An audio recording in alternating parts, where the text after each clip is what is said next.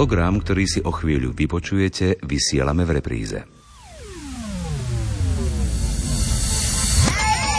Šapito. Pre všetkých od 12 rokov. 12 a viac.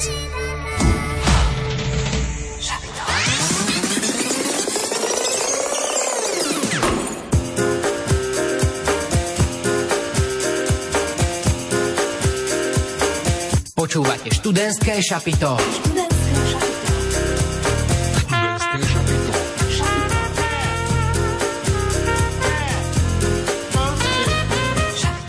Počúvaj, nezdá sa ti tá voda nejaká studená? Neviem, či to bol taký úplne dobrý nápad ísť do tej lode. Ale prosím ťa, však pozri, zvládneme to. Hlavne poriadne padluj, aby sme to zvládli. Počkaj, aby sme nezničili Kubovi túto loď. Neviem, ako dlho ju už má. Počkaj, nevadí, však poďme sa spustiť. Dávaj pozor, hlavne neprevrhni tú loď, dobre? No, neviem, kto by nás tu zachraňoval, možno nejaká Ellen Kaliska by mohla potom no, prísť. No, mohla. Nie, do, ty doľava, ja... Ondrej... No, počkaj, však ty si povedal, že takto chceš ísť, nie? Počkaj, Ondrej, nie, nie, nie na jednu no, stranu. Aby sa, aby sa aj mikrofón nenamočil, Ondrej, vieš. Priatelia, vyzerá to tak, že asi sa utopíme. Uh, Ondrej, počkaj, to čo si toto vymyslel? To je hrozné. My vás, priatelia, pozdravujeme z Liptovského Mikuláša, pretože dnes je Mikuláš a rozhodli sme sa, kým to ešte nie je Kubo Grigar, ktorý bude náš dnešný host, otestovať jeho loď. Neviem, či mu ju vrátime v celom stave, počkaj. počkaj no, toto sme to trošku oškreli. Som trošku taký svieži teraz. No, musíme sa zohriať. Ideme sa prezlieť určite.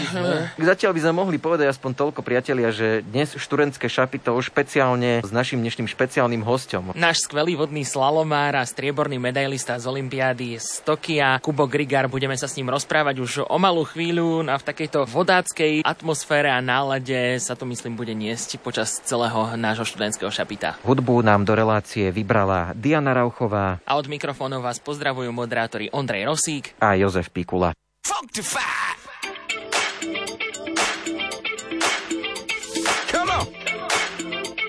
About to do it like this, about to do it like this, y'all. Yeah. Uh. When I sit back and imagine life without you, I can't fathom how I ever thought I'd make it on my own. And there's at least a million reasons I'm still standing here believing you're my comfort, you're my healing.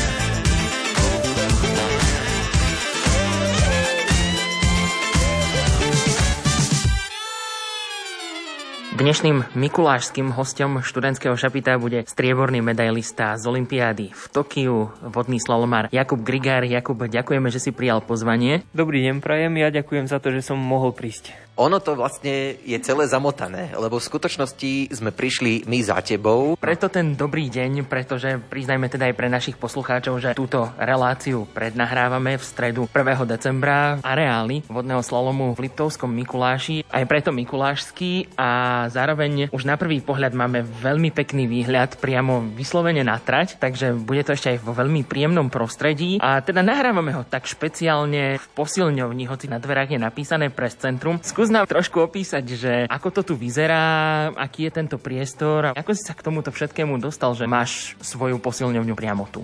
V prvom rade by som sa vám chcel poďakovať, pretože naozaj popri tréningoch by bolo náročné ešte nejak cestovať a utekať do iného mesta, takže ďakujem, že ste prišli vy a že to môžeme vyriešiť aj takto. No a čo sa týka tejto posilovne, už sme dlhšie hľadali, kde by sme si mohli bez problémov uskladniť naše stroje. Niektoré nie sú úplne najlacnejšie a veľakrát, keď to bolo v tých spoločných priestoroch, tak skončili niektoré veci zničené, takže hľadali sme nejaký priestor a nakoniec s pomocou Dukly Banská Bystrica nám ponúkli tento priestor, kde môžeme trénovať, kým to nebude využité nejak inak, čiže ako vravíte, je to pres centrum a vlastne cez preteky by tu malo byť také mediálne stanovisko. Dovtedy, kým tu budú nejaké dôležité preteky, tak to môžeme využívať a môžeme tu trénovať. Čo všetko tu máš, aké prístroje? Tu mám väčšinu svojich zimných tréningov, pretože tou najdôležitejšou časťou cez zimu je pre mňa pádlovací trenažer. Pre môjho parťaka Saša Slavkovského je tu airbike na intervalové tréningy a rýchlostné tréningy. Ďalej tu máme veľa činiek, posilňovacie tréningy, no a veľa nástrojov na kompenzačné a regeneračné cvičenia, ktoré každé ráno cvičím a každý večer na to, aby som sa jednak nastavil na ten deň a potom koncom dňa pomohol tej regenerácii tomu telu.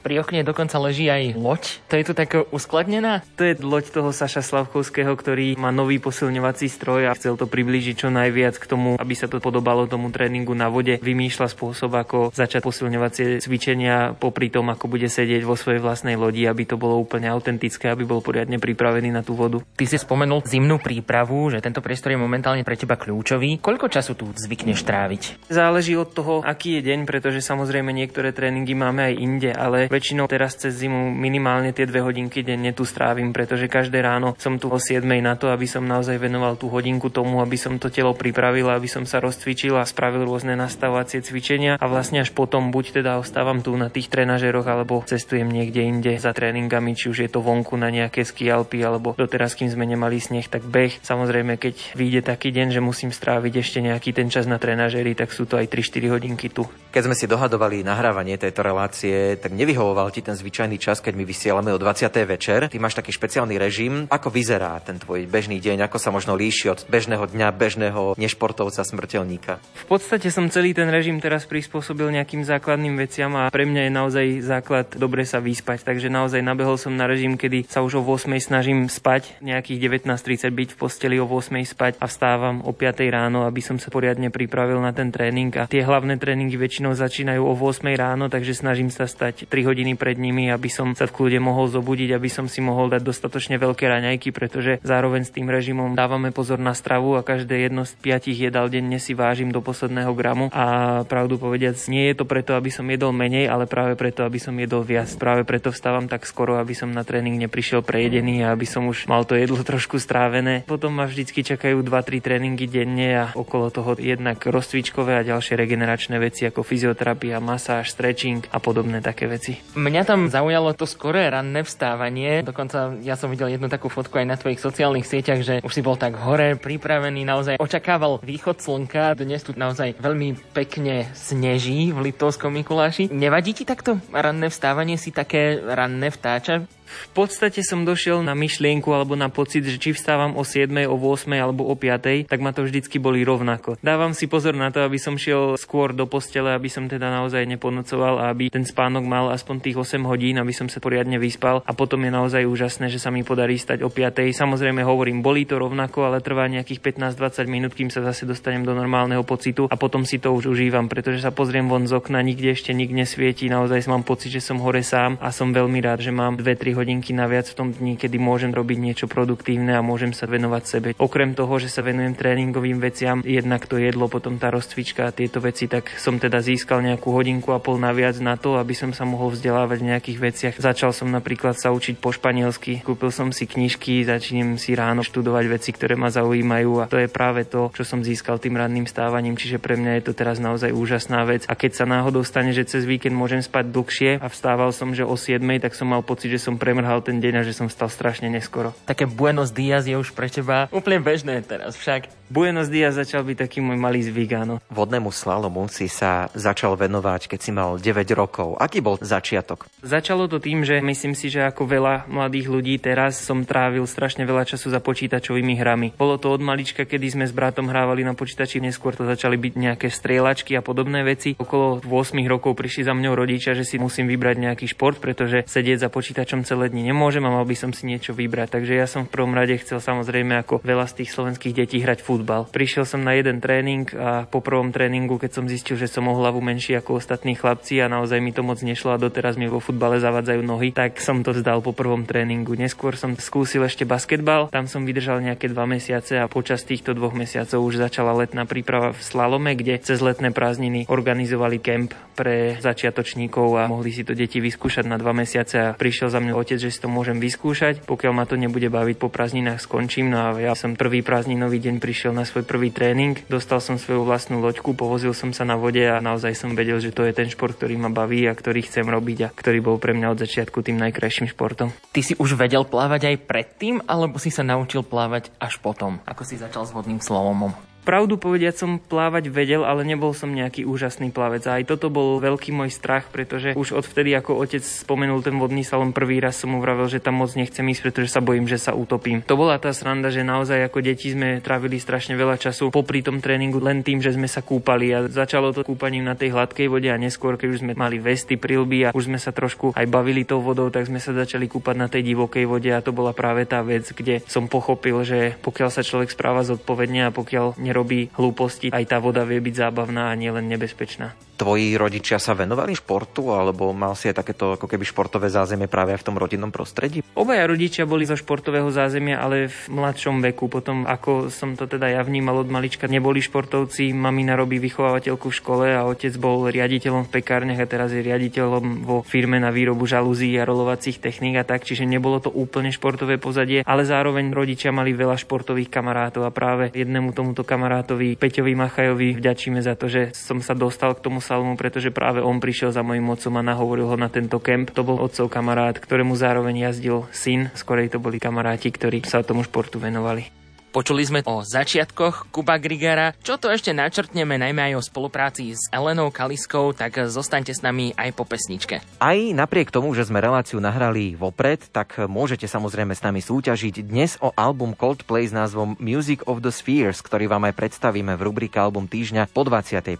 hodine. No a chceme vedieť, odkiaľ pochádza Kubo Grigar, ale to si myslím, že už viete, pretože sme to už aj v relácii spomenuli. Správne odpovede očakávame na našich tradičných kontaktných miestach, konkrétne Facebook Rádia Lumen, kde je lepšie v tomto prípade písať správy, aby ste nenapovedali. Takisto očakávame aj e-maily na sapitozavináčlumen.sk a pozrieme si aj SMS-ky na číslach 0911 913 933 a 0908 677 665. V rozhovore s Kubom Grigarom pokračujeme po pesničke.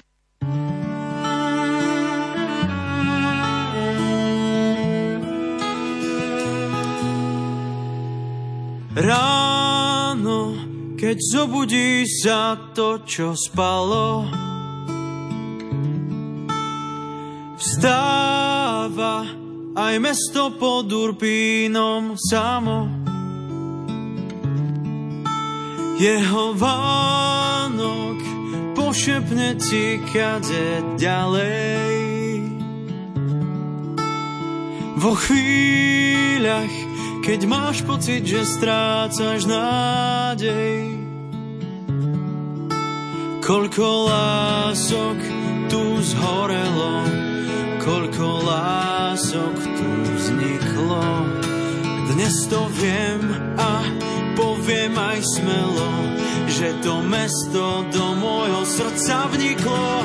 Keď mesto pod Urpínom spí, naplňa túžby a aj sny. Pre všetkých dobrých a čestných, tak skúsme patriť medzi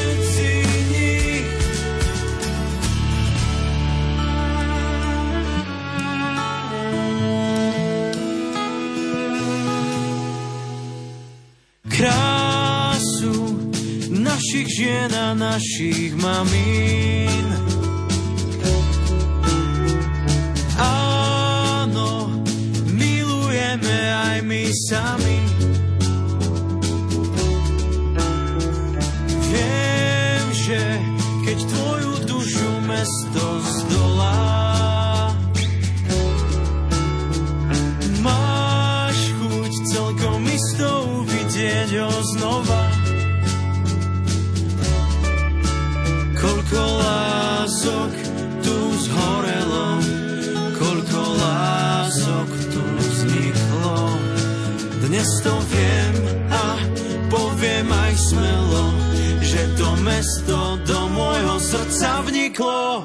Keď mesto pod Urbínom spí, naplňa túžby a aj sny. Pre všetkých dobrých a čestných, tak skúsme patriť medzi nich. Keď mesto pod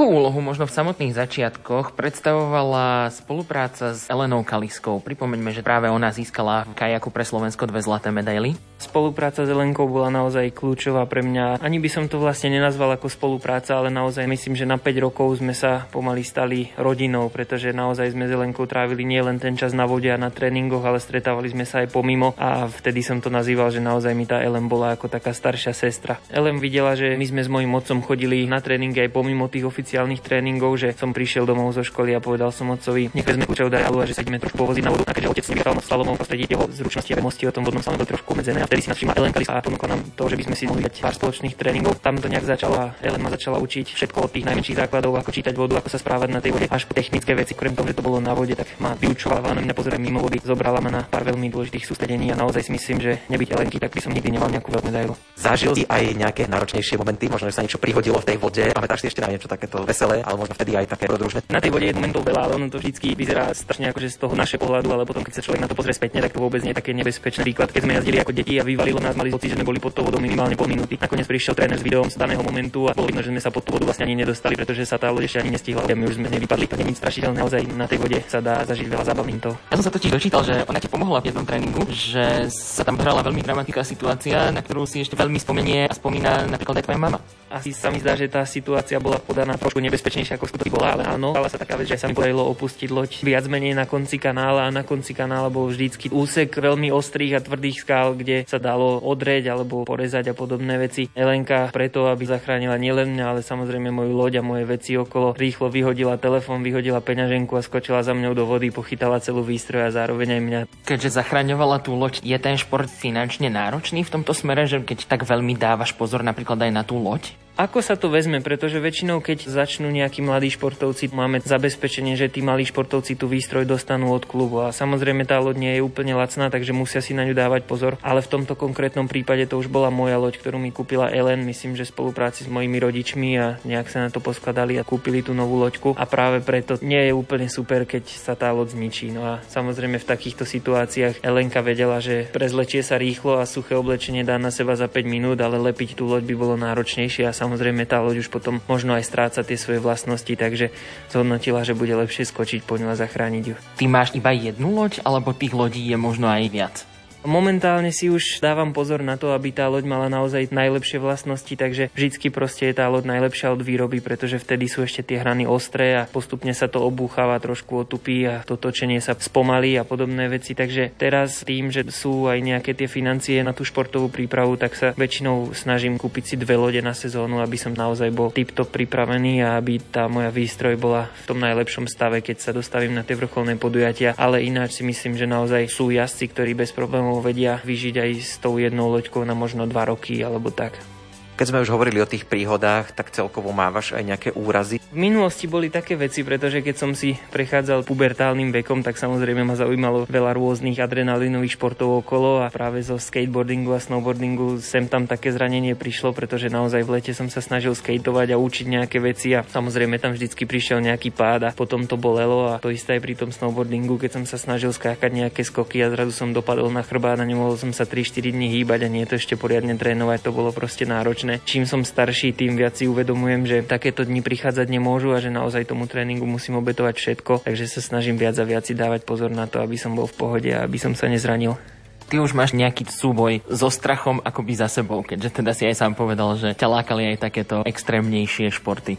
Ten strach je tam vždycky. Začne to strachom z tej vody a na začiatku som sa bal toho, že sa pomalinky utopím a že sa môže na tej vode niečo stať a postupne, keď som sa na tú vodu dostal a keď som si zvykol na to, že naozaj, keď sa budem správať normálne, tak mi to nemá čo urobiť, tak to prešlo do toho strachu o tie výsledky a v tom strachu žijem teraz a to je práve to, prečo my športovci makáme, pretože naozaj chceme vyhrať a veľakrát sa bojíme tých chýb a prehier, takže zo strachu do strachu. Pred dvoma rokmi si urobil takú výraznú zmenu. Trénera Tomáša Mráza nahradil Stanis Stanislav Gejdoš. Ako sa ti s ním spolupracuje? Bola to výmena trénera, ale zároveň si myslím, že to bola výmena ideológií a práve za to som vďačný, pretože pri Stanislavovi Gejdošovi som sa naučil využívať rôznych odborníkov a zvykol som si na to, že tým nemusí byť zložený z jedného trénera, ktorý zvládne všetko, ale naozaj z veľa ďalších ľudí, ktorí každý je najväčší odborník vo svojom obore. Takže prešli sme do týmu, kde bolo asi 6 alebo 7 ľudí, ktorí sa naozaj starali o to, aby ten výkon bol čo najlepší a práve za to som vďačný a myslím si, že tým sa mi podarilo získať tú medailu, pretože naozaj či už to bola fyzioterapia, terapia, alebo to bol výživový poradca, alebo naša fyziologička, kondiční tréneri, hlavný tréner a naozaj každý tomu odovzdal maximum a práve preto si myslím, že aj kondička, aj technické parametre a ostatné veci šli hore. Práve preto sa mi podarilo tú medailu vyhrať. Hovoril si o tej ideológii, ako sa možno ešte inak zmenila. Predsa len už v Riu si mal šancu siahnuť na medailu, siahal si po nej, musel si si počkať až do Tokia na ňu. V čom sa to teda možno ešte zmenilo? Aj tým, že si to rástol?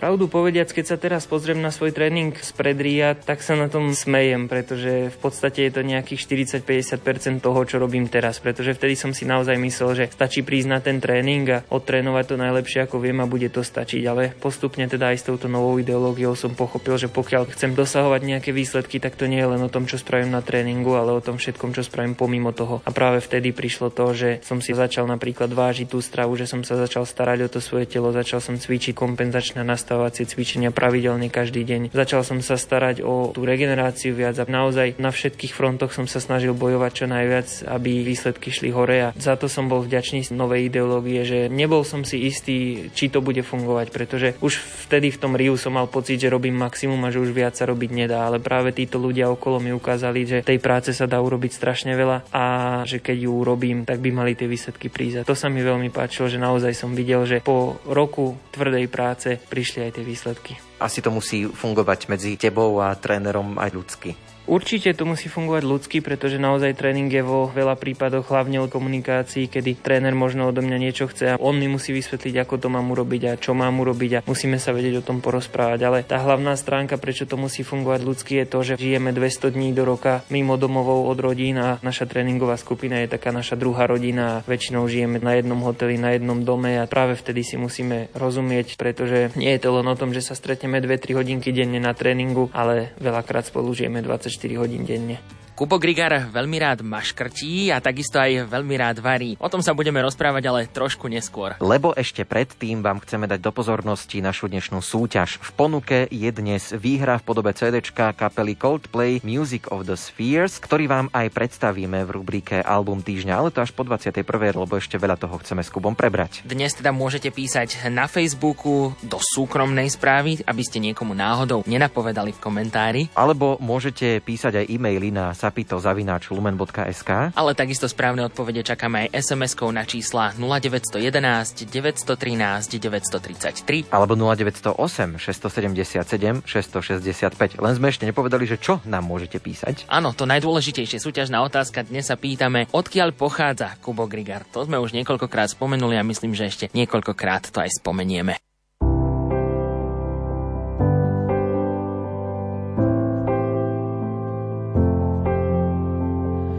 Až jednou půjdeš cestou dlouhou a těžkou. Až zas uděláš chybu a uvěříš slibům. Až tvoje odvaha bude vyset na blásku, až ti zas předběhnou ve frontě na lásku. Až se ztratíš a začneš se bát, můžeš to zdát a nebo naopak. Přeju ti vítr do plachet, až půjdeš za svým snem. A když se budeš chtít vrátit, tak nezapomeň.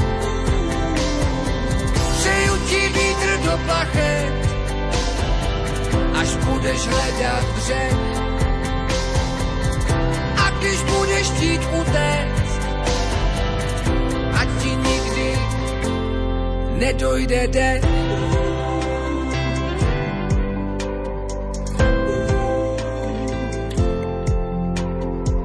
Až jednou půjdeš světem, zimou i létem. A ve tvém příběhu změní se chůze do běhu. Až ti zas utáhne obojek o krku, oblečená lež v pravdivém obleku. Až se ztratíš a začneš se bát, můžeš to zdát. A nebo naopak, přeju ti vítr do plachet, až půjdeš za svým snem. A když se budeš chtít vrátit, tak nezapomeň, přeju ti vítr do plachet, až budeš hledat břeh. A když budeš chtít utéct, ať ti nikdy nedojde den.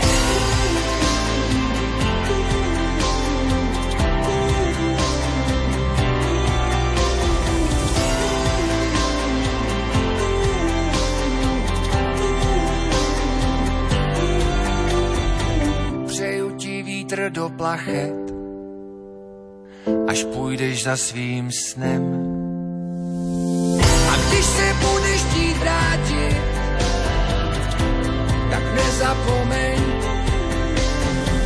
Přeju ti vítr do plachet, až budeš hledat břeh. A když budeš chtít utéct,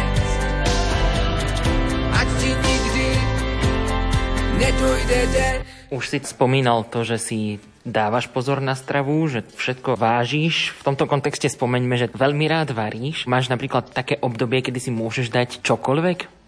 Musí človek rozumieť, ako funguje to telo, pretože veľakrát máme také tréningy, ktoré sú náročné na cukry a potom nevadí ani keď si po tom tréningu dám nejakú zmrzlinu alebo podobnú sladkosť a dokonca je to žiadúce. Samozrejme by bolo lepšie, keby to možno bolo nejaké ovocie alebo podobné veci, ale nevadí, keď je to nejaká tá sladkosť. No a ide len o to, aby tých dní, kedy podvádzam v tej strave, bolo čo najmenej. Musím sa snažiť, aby strava naozaj doplňala tréninga, aby som práve tým, že som typ, ktorý priberá aj z toho, že sa na to jedlo pozrie, veľakrát si musím na to dať pozor. A s tým varením je to teda ako, že rád varíš, pečieš, pripravuješ si to sám? Varenie bolo vždycky taký môj koníček a vždycky ma to veľmi bavilo a viac menej vždy som hovoril, že jedného dňa by som si chcel otvoriť nejakú tú reštauráciu. Práve to je vec, pri ktorej si viem oddychnúť. Aj keď mám možno voľný deň, tak si vymyslím nejaký recept a skúsim ho navariť, aby som si oddychol psychicky. A preto som rád, že sa vlastne aj tej strave môžem venovať ja, že ju teda môžem mať pod kontrolou a dokonca to niekedy dopadlo až tak, že sme sa na sústredeniach dohodli, že ja budem kuchár a chalani mi vlastne dávali peňažky na to, aby som robil nákupy a varil som pre všetkých 4-5 členov týmu. Aká bola možno odozva po tomto všetkom, keď sa stal aj oficiálnym kuchárom výpravy, že sú spokojní s tým, ako navaríš? Myslím si, že sa nesťažovali, ale zase na druhej strane nikdy to nie sú nejaké vynikajúce prečačkané jedlá, ako by si dal človek, ja neviem, v myšelinskej reštaurácii alebo podobných veciach, pretože predsa len medzi tým tréningom nie je toho času až tak veľa a nemôže to byť nejaké jedlo, ktoré sa pripravuje 2-3 dní, ale veľakrát to boli nejaké jednoduché veci, ale myslím si, že z toho, čo som odsledoval, tí chalani sa moc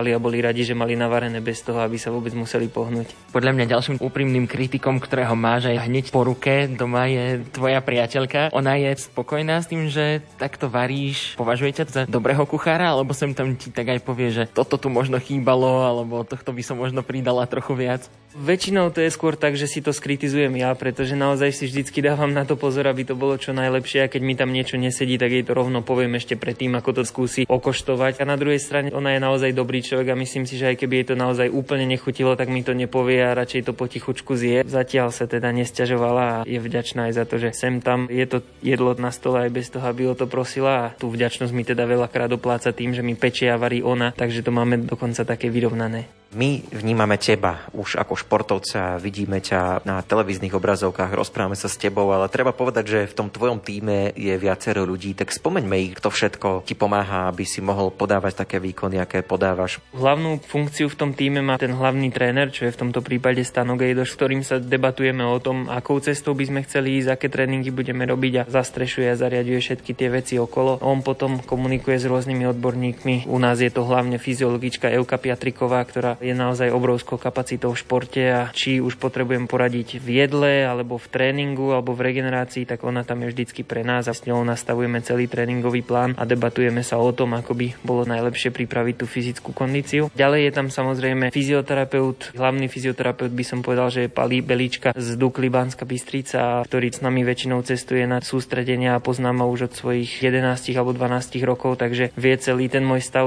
pozná celé moje telo a v každom jednom zranení mi dokáže pomôcť tak, že za 2-3 dní viem byť naspäť v tréningu. On je veľmi dôležitá figúra v tom týme. Samozrejme je to masér, u nás je to Tomáš Martikán, brat Michala Martikána, ktorý jednak s nami cestuje aj na tie sústredenia a máme ho k dispozícii tu v Liptovskom Mikuláši. Však tým fyzioterapeutom vlastne vždycky máme dvakrát týždenne zabezpečenú fyzioterapiu z Dukly Banska Bystrica a tí chalani cestujú tu za nami, aby sme nemuseli my zase behať. Potom je to samozrejme kondičný tréner, u nás je to silový tréner Peti Vlhovej Šimon Klimčík, s ktorým spolupracujeme na veľmi častej báze. Netreba zabudnúť ani na tréningových parťákov v mojej mojej skupine Sašo Slavkovský, ktorý okrem toho, že je tréningový parťak, tak veľakrát funguje ako taký mentor a veľmi rád mi poradí. A samozrejme tí ostatní ľudia, i keď nie sú u mňa v skupine, ale vždycky sú ochotní poradiť ako Elenka Kaliska, Mišo Martika, Marko Mirgorocký a Janka Dukatová napríklad. Takže to sú veľmi dôležití ľudia. Ešte je to ďalšia stránka a to je mentálny tréning, takže mentálny coach David Collins z Británie, s ktorým máme videohovory a je to veľmi veľká kapacita v oblasti mentálneho coachingu. Je to vlastne viac menej rodinné prostredie prostredie. Spomenul si aj brata Miša Martika na všetky veľké legendy, ktoré sa postarali o to, že tá vodnoslalomárska séria Slovenska je naozaj taká veľká, ale zároveň si spomenul aj toho kondičného trénera Peči Vlhovej, čiže je to zároveň aj Liptovsko-Mikulášske rodinné prostredie. Ty to možno z tvojho pohľadu ako vnímaš, že Liptovský Mikuláš je mestom, tak povedať, zasľúbeným slovenskému športu a že je tu tak veľa známych a úspešných športovcov? Ťažko povedať, čím to je, ale samozrejme tým, že máme okolo seba takéto veľké športové ikony, to vytvára veľké motivačné prostredie preto, aby sme sa snažili čo najviac. No a práve u nás v tom vodnom slalome od malička vidieť Miša Martikána, ako strávi 4-5 hodín na tej vode, alebo Elenku Kalisku, ktorá takisto trávi veľa času na tej vode a odrobí všetko okolo tej vody. Vidieť tieto veci vás naozaj motivuje k tomu, aby ste jedného dňa mohli byť aj vy taký športovec a práve u mňa bola toto tá vec, že chcel som sa im vyrovnať, chcel som byť ako oni. Práve Mišo Martikán je obrovský pedant, s ktorým som strávil dva roky v tréningovej skupine a videl som, čo všetko obetoval tomu športu. Až teraz po tých rokoch som si uvedomil, že naozaj ten šport nie je len o pár tréningoch, ale človek tomu musí strašne veľa obetovať a musí strašne veľa makať. A práve preto si myslím, že možno Liptovským športovcom to ide, pretože máme okolo seba veľa pozitívnych vzorov a veľa ľudí, ktorí sú ochotní nám pomôcť. Ako hodnotíš celkovo tie podmienky pre vodný slalom na Slovensku? Ťažko sa to hodnotí mne, pretože naozaj si myslím, že tým, že máme nastavený systém, kde za výsledky dostanete nejaké financie, ja sa už pár rokov nemám na čo stiažovať, pretože naozaj som mal vždycky to, čo potrebujem, či už je to v tréningovom zabezpečení, alebo čo sa týka cestovania za kanálmi, za vodou a podobnými vecami. Naozaj si myslím, že vodný slalom sa nemá na čo stiažovať, pretože od malička, ako som prišiel, som dostal celú výstroj, dostal som celé zabezpečenie a postupne, keď prišiel prišli výsledky, tak som si mohol nejaké veci aj vyberať a skončilo to tým, že si môžem zariadiť, myslím si, že úplne úžasnú tréningovú prípravu, aby som mohol podávať tie výsledky. Je podľa teba možno aj vodný slalom dostatočne v súčasnosti podporovaný, predsa len keď na to pozeráme z pohľadu úspechov, je to tak povediať ešte stále tá slovenská medailová istota na olympijských hrách?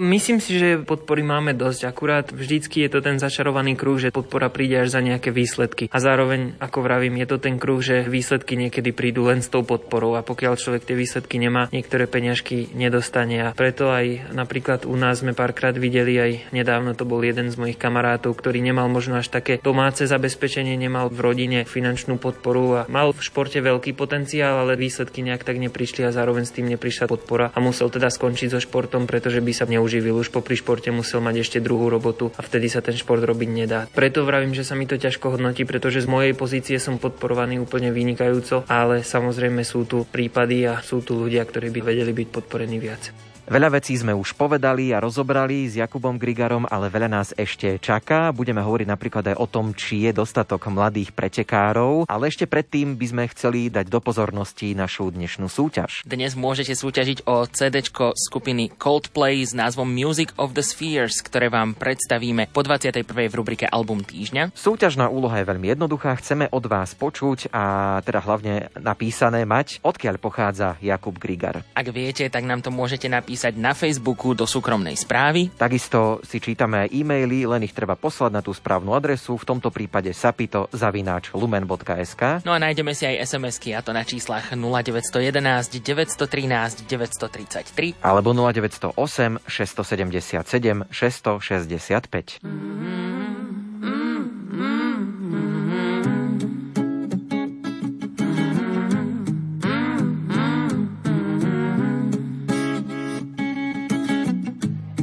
Ďalší deň a známe tváre. Vôňa pod chodom a dáš Súdne, keď zása, že to zvládneš. A rieke z cítim starý strach, starý strach.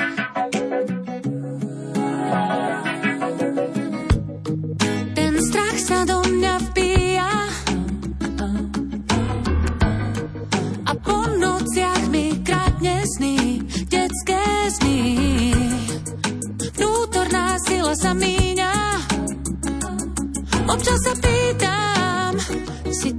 ešte stále ty, si to ešte ty.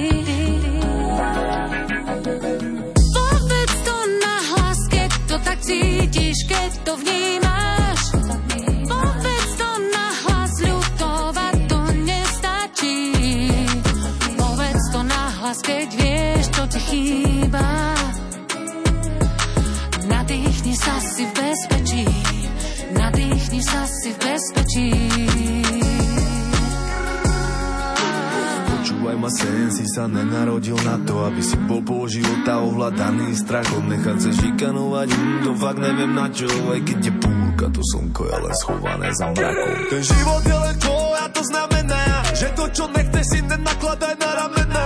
Strach je len radosť, ktorá Všetko horí a stúpa dym ako z je čas to stopnúť a zahasiť Nemá zmysel s tými obavami zápasiť. Poproz o pomoc, keď to sám nevieš zaraziť. Odvaha je cesta, strach je len parazit. Povedz to na hlas, keď to tak cítiš, keď to vnímaš. Povedz to na hlas, ľutovať to to na hlas, keď vieš, čo ti chýba. Nadýchni sa si v bezpečí, nadýchni sa si v bezpečí.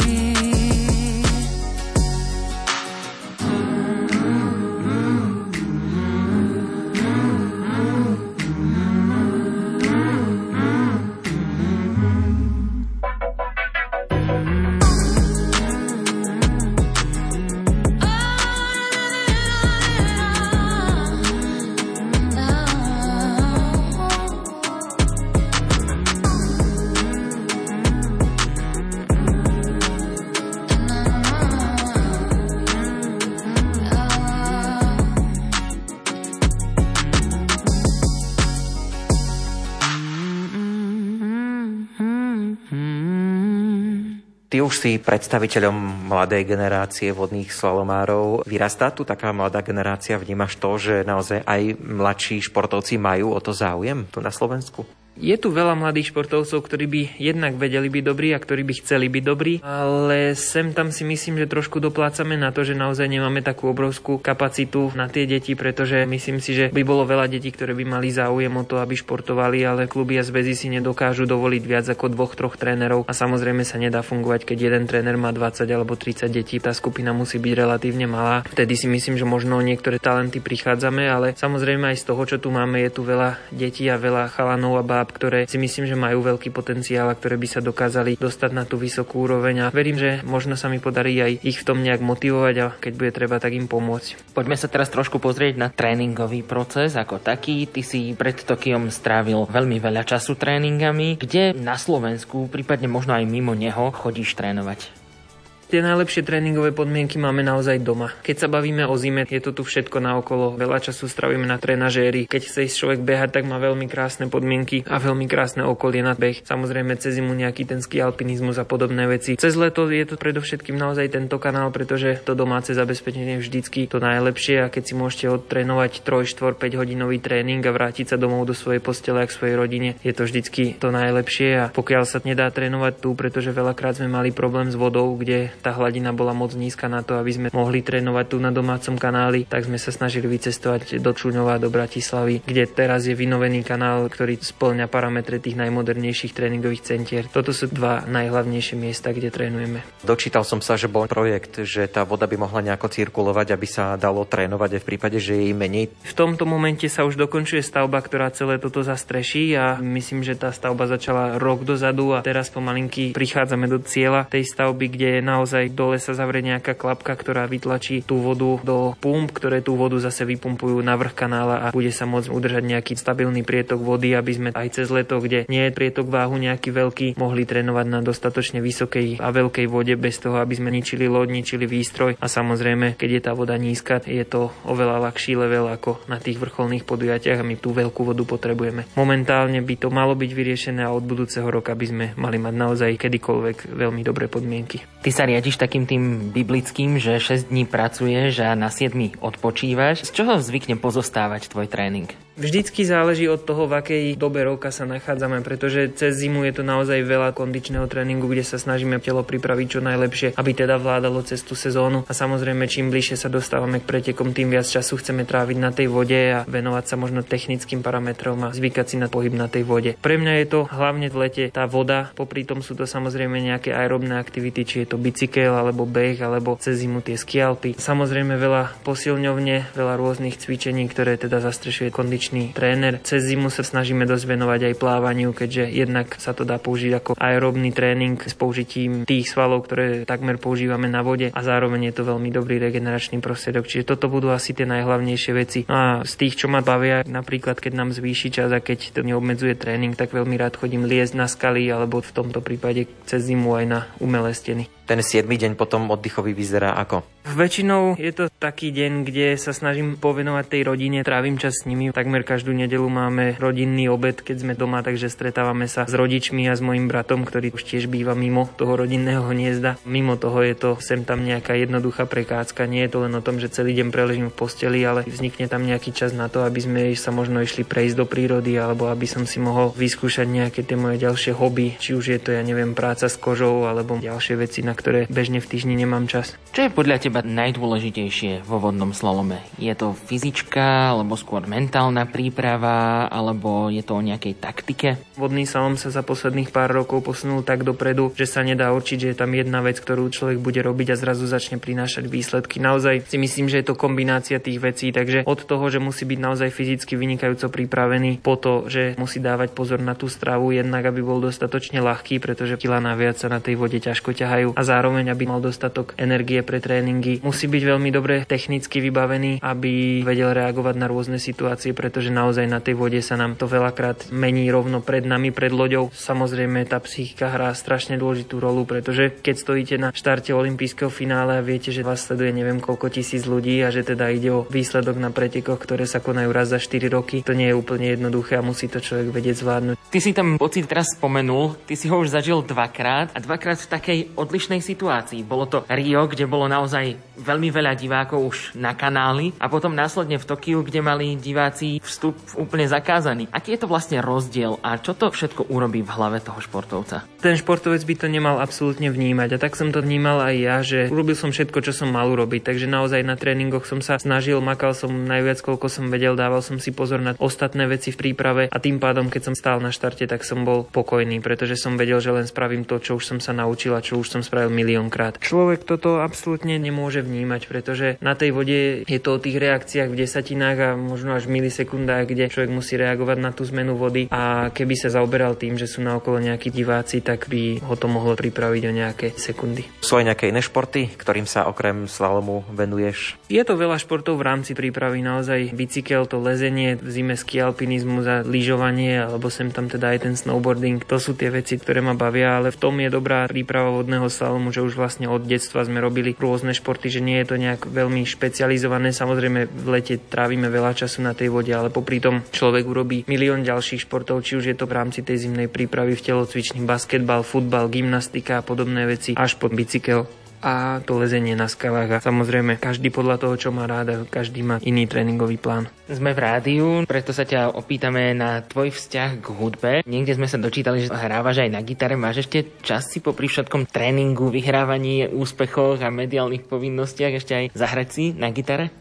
Našťastie toho času ešte mám dosť, pretože postupne sa dostávame do toho, že tréningy nie sú až tak dlhé, ale sú veľmi intenzívne a máme veľa času pomedzi nich, takže vtedy práve príde ten čas, kedy si môžem tú gitaru vytiahnuť a možno sa naučiť nejaké tie nové pesničky. A pre mňa je gitara taký veľký relax, kde prídem proste unavený z ťažkého dňa, možno aj trošku nahnevaný z nejakých vecí a vtedy si vezmem do rúk tú gitaru, trošku si zabrnkám, zahrám a som spokojný a môžem si zlahnuť. Yeah. Život Ej, life. Kľud, miera, pokora, sedím si v oku búrky. Je, yeah, všetko je jedno, len mysel to delí na malé kúsky. Ej, otvorím oči a cítim, že je to dobré. Je, yeah, je to aké to je, aj keď nechápem, jak je to možné. A, krv červená, stromy zelené a nebo je modré.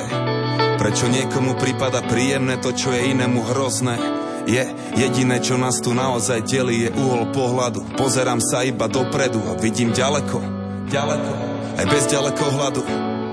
Viem ako žiť a už neprosím o radu, všetko do radu podlieha rozpadu, jediné ticho má kľúče od pokladu. Vďačný za miesto, na ktorom stojím, vôkol mňa búrka, ja sa nebojím, pod nohami skaly, nebo nado mnou, to nie sú len keci, nie som tu náhodou, vždy za miesto, na ktorom stojím, okolo mňa búrka.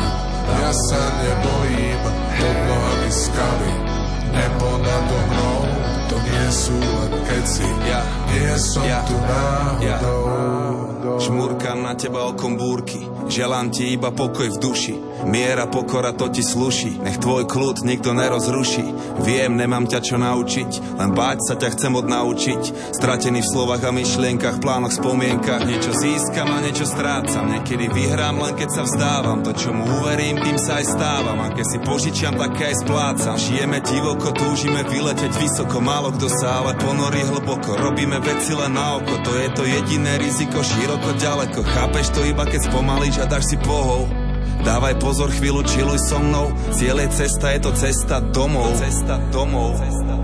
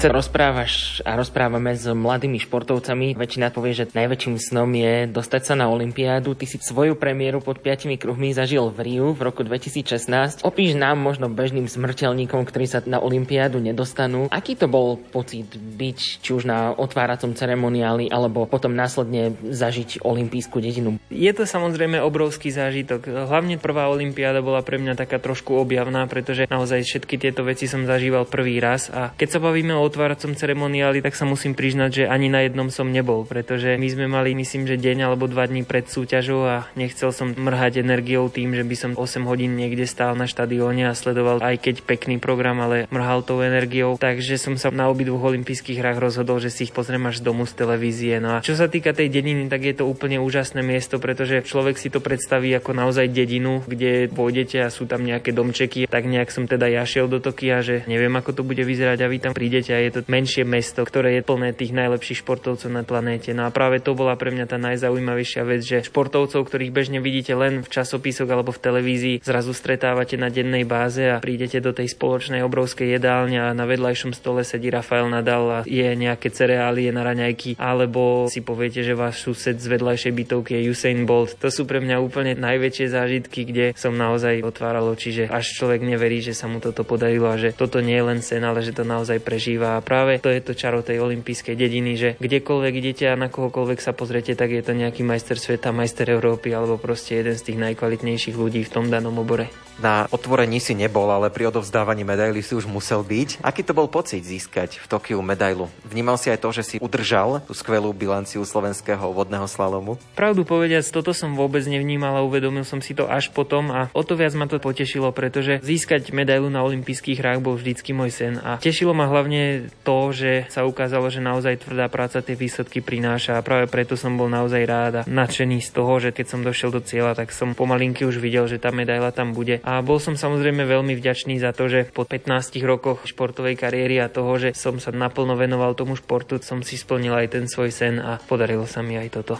Na stupňoch výťazov si v Tokiu zároveň stal po boku jedného zo svojich vzorov, ktorý tie preteky teda vyhral, hoci to bolo smutné, že teda si nezískal to zlato, ale treba zase férovo priznať, že to bol naozaj Jiřího deň, Jiřího Prskavca a že naozaj podal veľmi dobrý výkon. Treba tam naozaj uznať, že tá jeho jazda bola naozaj úžasná a vo vodnom salome, obzvlášť v kategórii K1 muži, kde väčšinou rozhodujú desatiny a niekedy sekunda môže znamenať 10-20 miest. On vyhral s rozdielom myslím, že troch sekúnd alebo tak nejak, čiže naozaj to bol taký deň, kedy si Jiří vyhrať zaslúžil a odjak živa, ako si ho pamätám, to bol úžasný pretekár, vždycky jazdil vynikajúco a tiež toto bol jeden z tých jeho veľkých snov, takže si myslím, že obaja sme si ten svoj sen splnili. No a to je tá sranda, že medzi nami je štvorročný rozdiel, alebo myslím, že až 5 ročný, takže verím, že tvrdou prácou by som sa mohol priblížiť k tomu jeho úspechu a možno sa pokúsiť o to, aby som ho o 3 roky napodobnil. Ty si teraz spomenul desatiny a sekundy, ten jeden dotyk bránky, ktorý naozaj môže v konečnom účtovaní znamenať to, že či si prvý alebo desiatý. Zvykneš to aj vnímať, že keď ideš počas tej jazdy, je tam miestny hlásateľ, ktorý komentuje nejako tú jazdu. Zvykneš to aj vnímať a povieš si, že dajme tomu tu strácam pol sekundy a nie je to asi úplne dobré, ale že musím dajme tomu zabrať. V tom úplne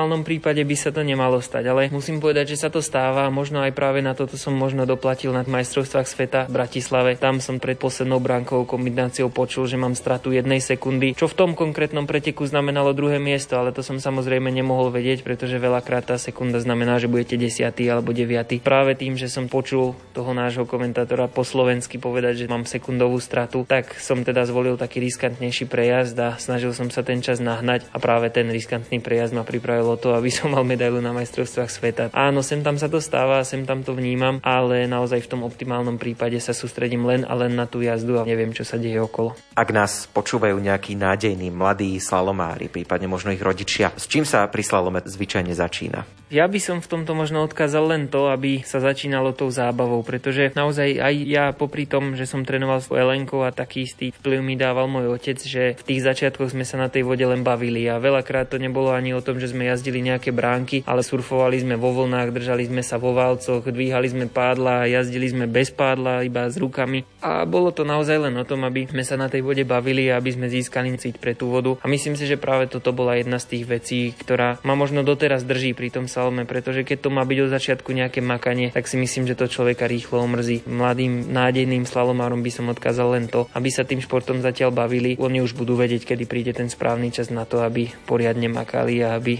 prácu zintenzívnili. Ako vodný slalomár, pri tom, keď už urobíš tú drobnú chybu a náhodou sa stane, že osobne prehráš v tých daných pretekoch, aj keď to môže byť stále kvalitný výsledok, ako sa s tým najlepšie dá vyrovnať? Vyrovnáva sa s tým vždycky ťažko a každý sa s tým vyrovnáva inak. Možno tú hodinku po tých pretekoch je človek naozaj nešťastný, smutný a nahnevaný a vtedy sa teda moc veci urobiť nedá, naozaj to treba len prečkať. Potom, keď emócie trošku opadnú, u mňa vždycky fungovalo to, že som si potreboval uvedomiť, ktoré momenty v tej jazde boli dobré a ktoré momenty boli zlé. Možno nakoniec som zistil, že 90% tej jazdy bolo fajn, ale možno sa tam stala jedna, dve chybičky, ktoré ma stáli ten lepší výsledok. A práve tie chybičky snažím sa ich rozanalizovať a zistiť, prečo sa stali, čo sa tam udialo, čo som mohol spraviť lepšie a čo môžem namakať do ďalších pretekov, aby sa takáto istá chyba neopakovala. A práve myslím si, že to je tá najdôležitejšia vec, že nedá sa vždycky vyhrávať a nedá sa vždycky mať tie najlepšie jazdy, ale prehry nás dokážu posunúť oveľa ďalej ako tie výhry, pretože práve z prehier sa vieme poučiť a posunúť ďalej. Približme si pre ľudí, ktorí možno to tak nesledujú, akú výstroj musíš mať. Samozrejme tá loď a pádlo, to sú také tie dve základné veci, ktoré človek potrebuje na ten pohyb. A samozrejme potom je to oblečenie, kde sú to buď naše neoprenové kraťasy alebo obyčajné kraťasy, tričko, potom je to taká zaujímavá suknička spojená s tým šušťakovým oblekom, ktorý nás chráni pred tou vodou a zároveň uzavre tú loď pred tým, aby sa do nej nedostala voda. Potom je to samozrejme tá vesta, aby keď sa nám náhodou nepodarí dojsť do cieľa a opustíme tú loď, tak aby nás to nanášalo a samozrejme prilba, pretože stále tá voda je živel a v tom kanáli je veľa prekážok, o ktoré sa môžete teda udreť. Už sme momentálne v predvianočnom období. Ako bude Jakub Grigár tráviť Vianoce? Piatok to bude dvojfázový tréning a po dvojfázovom tréningu myslím si, že už bude dostatočný tréning na to, aby som si teda zaslúžil ten čas so svojou rodinou a aby som mohol priznať štedrú večeru a naozaj tráviť ten čas so svojimi najbližšími, stretnúť sa pri tej večeri, potom pri tom stromčeku a tešiť sa z toho, že môžeme tráviť čas jeden s druhým. Čo rodičia, alebo teda aj tá spomínaná priateľka, prežívajú to, sledujú všetky preteky? Samozrejme ich to vždycky zaujíma a hlavne tí rodičia, pretože od malička, od tých mojich 9 rokov investovali veľa času a peňažkov a samozrejme energie do toho, aby sa mi v tom športe darilo. Týmto by som im chcel aj poďakovať, pretože nebyť ich, tak tu dnes nesedím a nerobíme tento rozhovor, pretože naozaj boli aj tie ťažké momenty a oni vždycky stáli za mňou a podporovali ma a fandili mi aj na diálku, takže aj rodičia, aj moja priateľka, teraz už snúbenica, stoja vždycky za mňou a vždycky ma podporujú. Ty si spomenul mentálneho kouča, britského odborníka, s ktorým mávaš videohovory. Máš takú nejakú radu, ktorú si si od neho zapamätal a možno je taká, že ju použiješ a používaš aj v živote a riadiš sa ňou možno aj mimo športu? Tých rád, ktoré mi dal, bolo strašne veľa, ale keby som mal povedať tú najdôležitejšiu, tak je to byť sám sebou, pretože aj v tom mentálnom coachingu netreba zabúdať na to, že sme každý iný. My sme sa vydali jednou cestou, kedy som sa snažil byť možno taký vážny a sústrediť sa na všetky tie veci a prinútiť sa do toho, aby som sa teda ani s nikým nerozprával cez tie preteky a tak ďalej. A tie preteky úplne nevyšli. A potom, keď sme si to rozanalizovali, tak sme prišli na to, že mne viac sedí sa možno porozprávať s tými ľuďmi, že konverzácia s tými ľuďmi a tá radosť z toho, že sa pohyb pohybujem v oblasti toho športu, mi dáva energiu a keď ostanem sám sebou a budem usmiatý a priateľský k všetkým tým ľuďom naokolo, tak to bude dobré. A vlastne keď sme sa začali týmto riadiť a ostal som sám sebou, prišli aj tie výsledky. Nikdy sa na nič nehrať, nikdy sa nepokúšať o niečo, čo nie som alebo nie ste a ostať sám sebou. Našim dnešným mikulášským hostom v študentskom šapite bol vodný slolomár strieborný medailista z Tokia Jakub Grigár. Jakub, ďakujeme ti veľmi pekne za to, že si prijal pozvanie, za tvoje odpovede a prajeme ti veľa úspechov a takisto, keďže sa blíži aj tie Vianoce, aby si ich prežil v pokoji s rodinou. Ďakujem krásne za pozvanie, ja držím palce aj vám a hlavne by som chcel všetkým poprajať krásne sviatky a nech sa vám všetkým darí.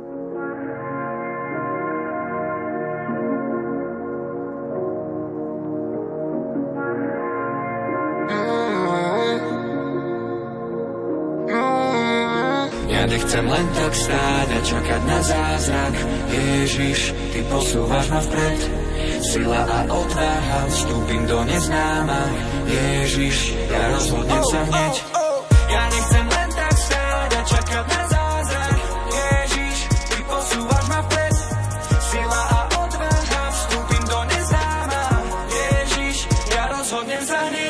Ja viem, že môže mať viac, viem, no nejde o chamtivosť Nie, preto nemôžem stáť, nie, veď tu ide o milosť. Poď, ohlasovať je moja povinnosť, sila je slabinou On je môjim palivom, on je môj šampión. Zrazu pada Babylon, žiarím ako Orion, letím ako avión tak, tak, tak, každý deň modli bol zahnať tlak a strach.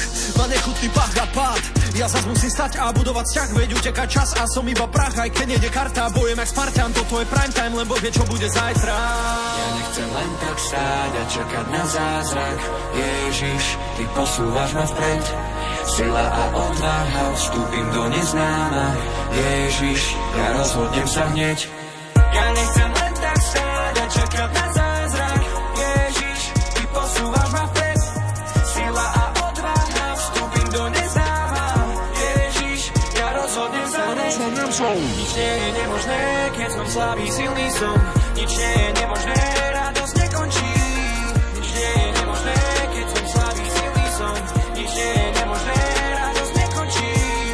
keď som už prestal dúfať, život sa mi pred očami rúca. Pošlapané aj seba úcta, Boh sa mi zdá prísny sudca. Berem do ruky písmo, hľadám verše jak víno. Život príjmam aj s krížom, s tebou prechádzam Ja krízou nechcem len tak stáť a čakať na zázrak. Ježiš, Ty posúvaš ma vpred. Sila a odvaha, vstúpim do neznáma. Ježiš, ja rozhodnem sa hneď. Ja nechcem len tak stáť a čakať na zázrak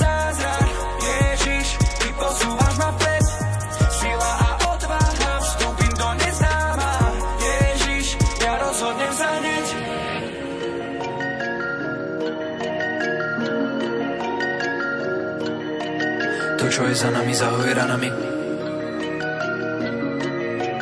Pa, pa, pa, pa. Ja nechcem len tak stáť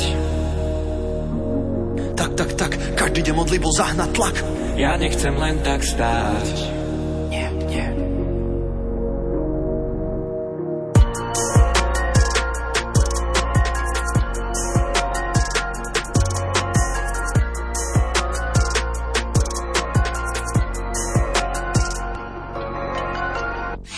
Ahojte, tu je Tomáš Bezdera, zdravím všetkých poslucháčov. Ahojte, tu je Miša, pozdravím. Ahoj, ja som Ivan Stáslo Sulus. Tu je Miroš Birka. Ahojte, tu je Ingola. Album týždňa. Máme za sebou rozhovor s Kubom Grigarom a teraz vám dáme do pozornosti takú malú ochutnávku z našej dnešnej súťaže. Dnes súťažíte o album kapely Coldplay Music of the Spheres. No a recenziu tohto albumu ponúkame v tejto chvíli v rubrike Album týždňa. Recenzuje Imro Šimik. You said. I got my hands up, shaking just to let you know that you've got a higher power. Got me singing every second, dancing every hour. Oh yeah, you've got a higher power, and she really someone I wanna know.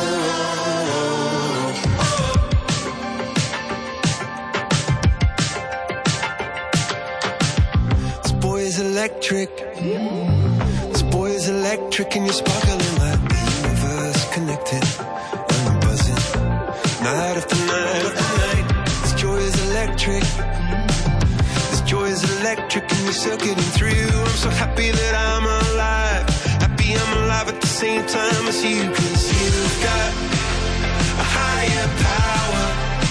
Got me singing every second, dancing every hour. Oh yeah, you've got a higher power, and you're really someone I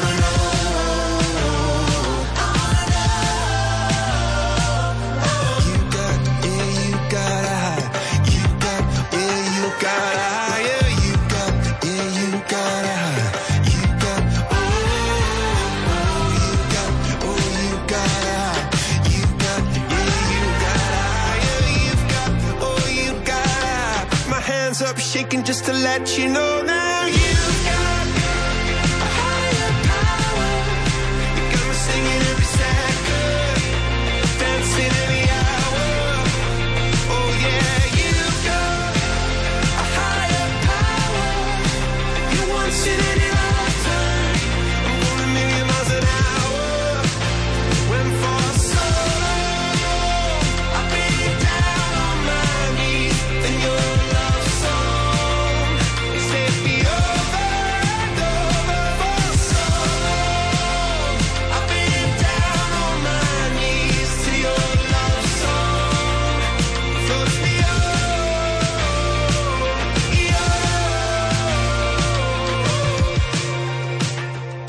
Priatelia, britská formácia Coldplay a mediálne známa skladba Higher Power otvára dnešnú rubriku Album týždňa, v ktorej si predstavíme ich nový v poradí už 9. štúdiový počine nazvaný Music of the Spheres.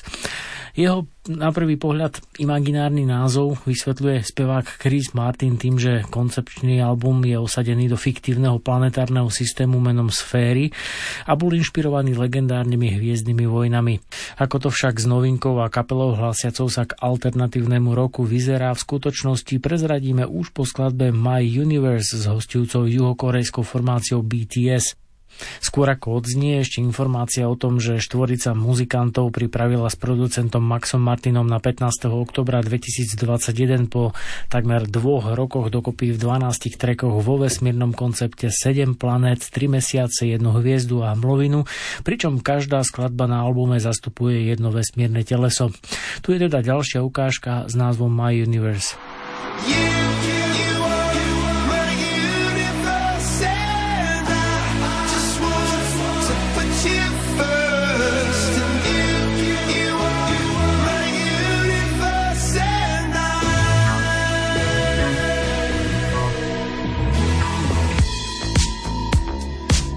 night I lie and look up at you.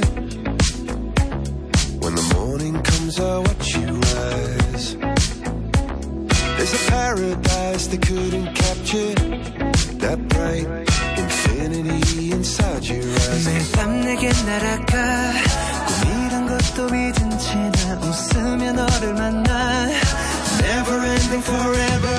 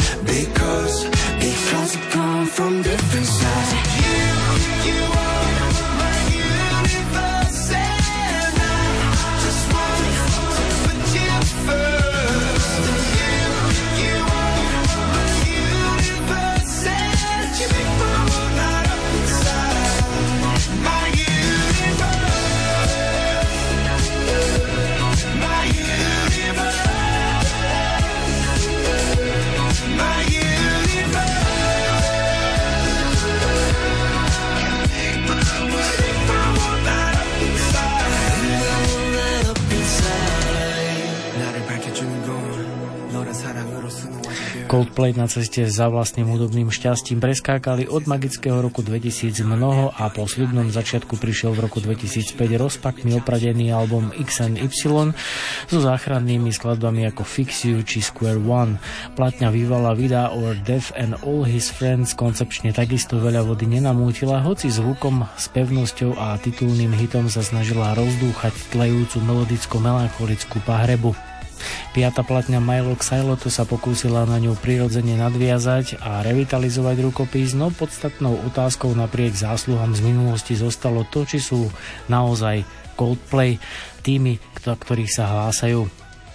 Experimentovanie aj po šiestej platni Ghost Stories, riešiacej neľahké životné obdobie lídra Chrisa Martina, delilo fanúšikov na schváľujúci vývoj skupiny a tých tradične konzervatívnych, ale osobne mám pocit, že sa z ich rádiového alternatívneho pobroku vytratila duša a záujem prirodzene osloviť, pretože skutočná energia prežiarená novou chuťou do života na platne žalostne chýbala a to aj napriek tomu, že platňa s názvom Head of Full of Dream bola remeselne zvládnutá. Experimentálna osmička Everyday Life síce predajom neoslnila, no priniesla záblesk kreatívneho muzicírovania. Novinka Music of the Spheres vyznieva pre londýnsku štvoricu opäť rozpačito, hoci jednotlivé skladby fungujú aj samostatne, no pokus pripraviť koncepčnú platňu pôsobí veľmi rozmazane. Tu je ďalšia ukážka s názvom Beautiful, kde si v duete Chris Martin vystačil vďaka skreslenému hlasu aj sám.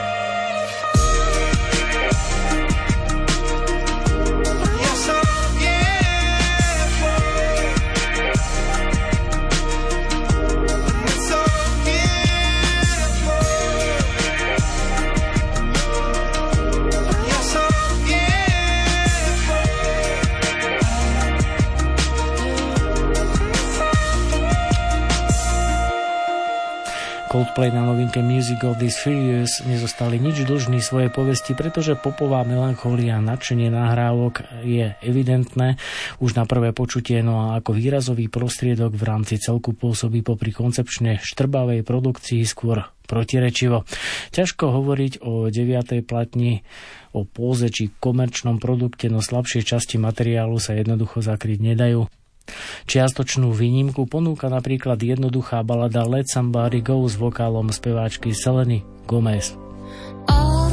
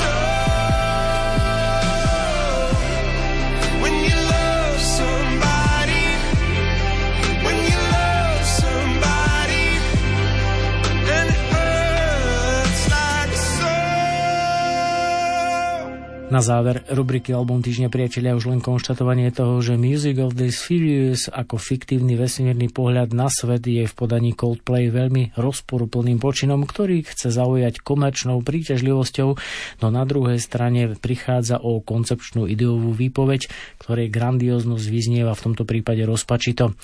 Odhliadnúc od e, takmer dvojročnej prípravy pôsobí platňa ako produkčne a marketingovo usmernený produkt, ktorý si svoju cestu k, za masívnej podpory do domácnosti určite nájde.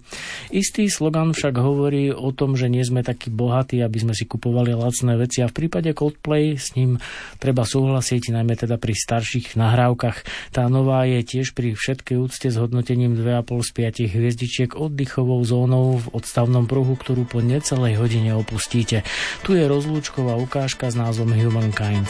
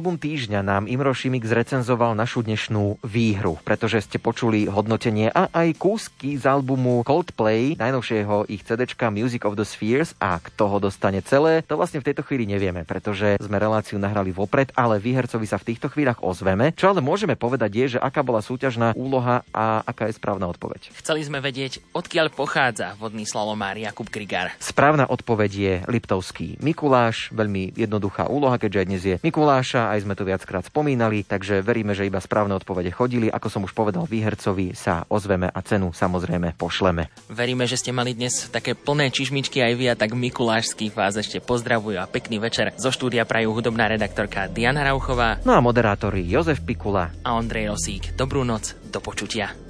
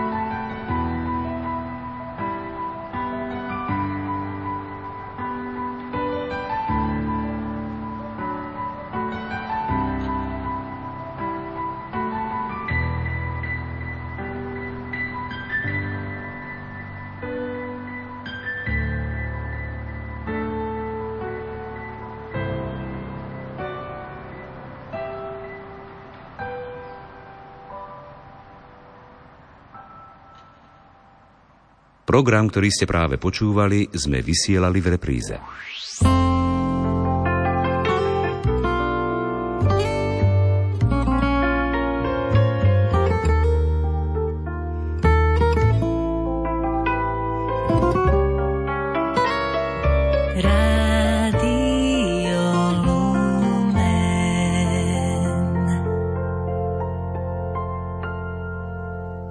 Táto relácia bola vyrobená v roku 2016.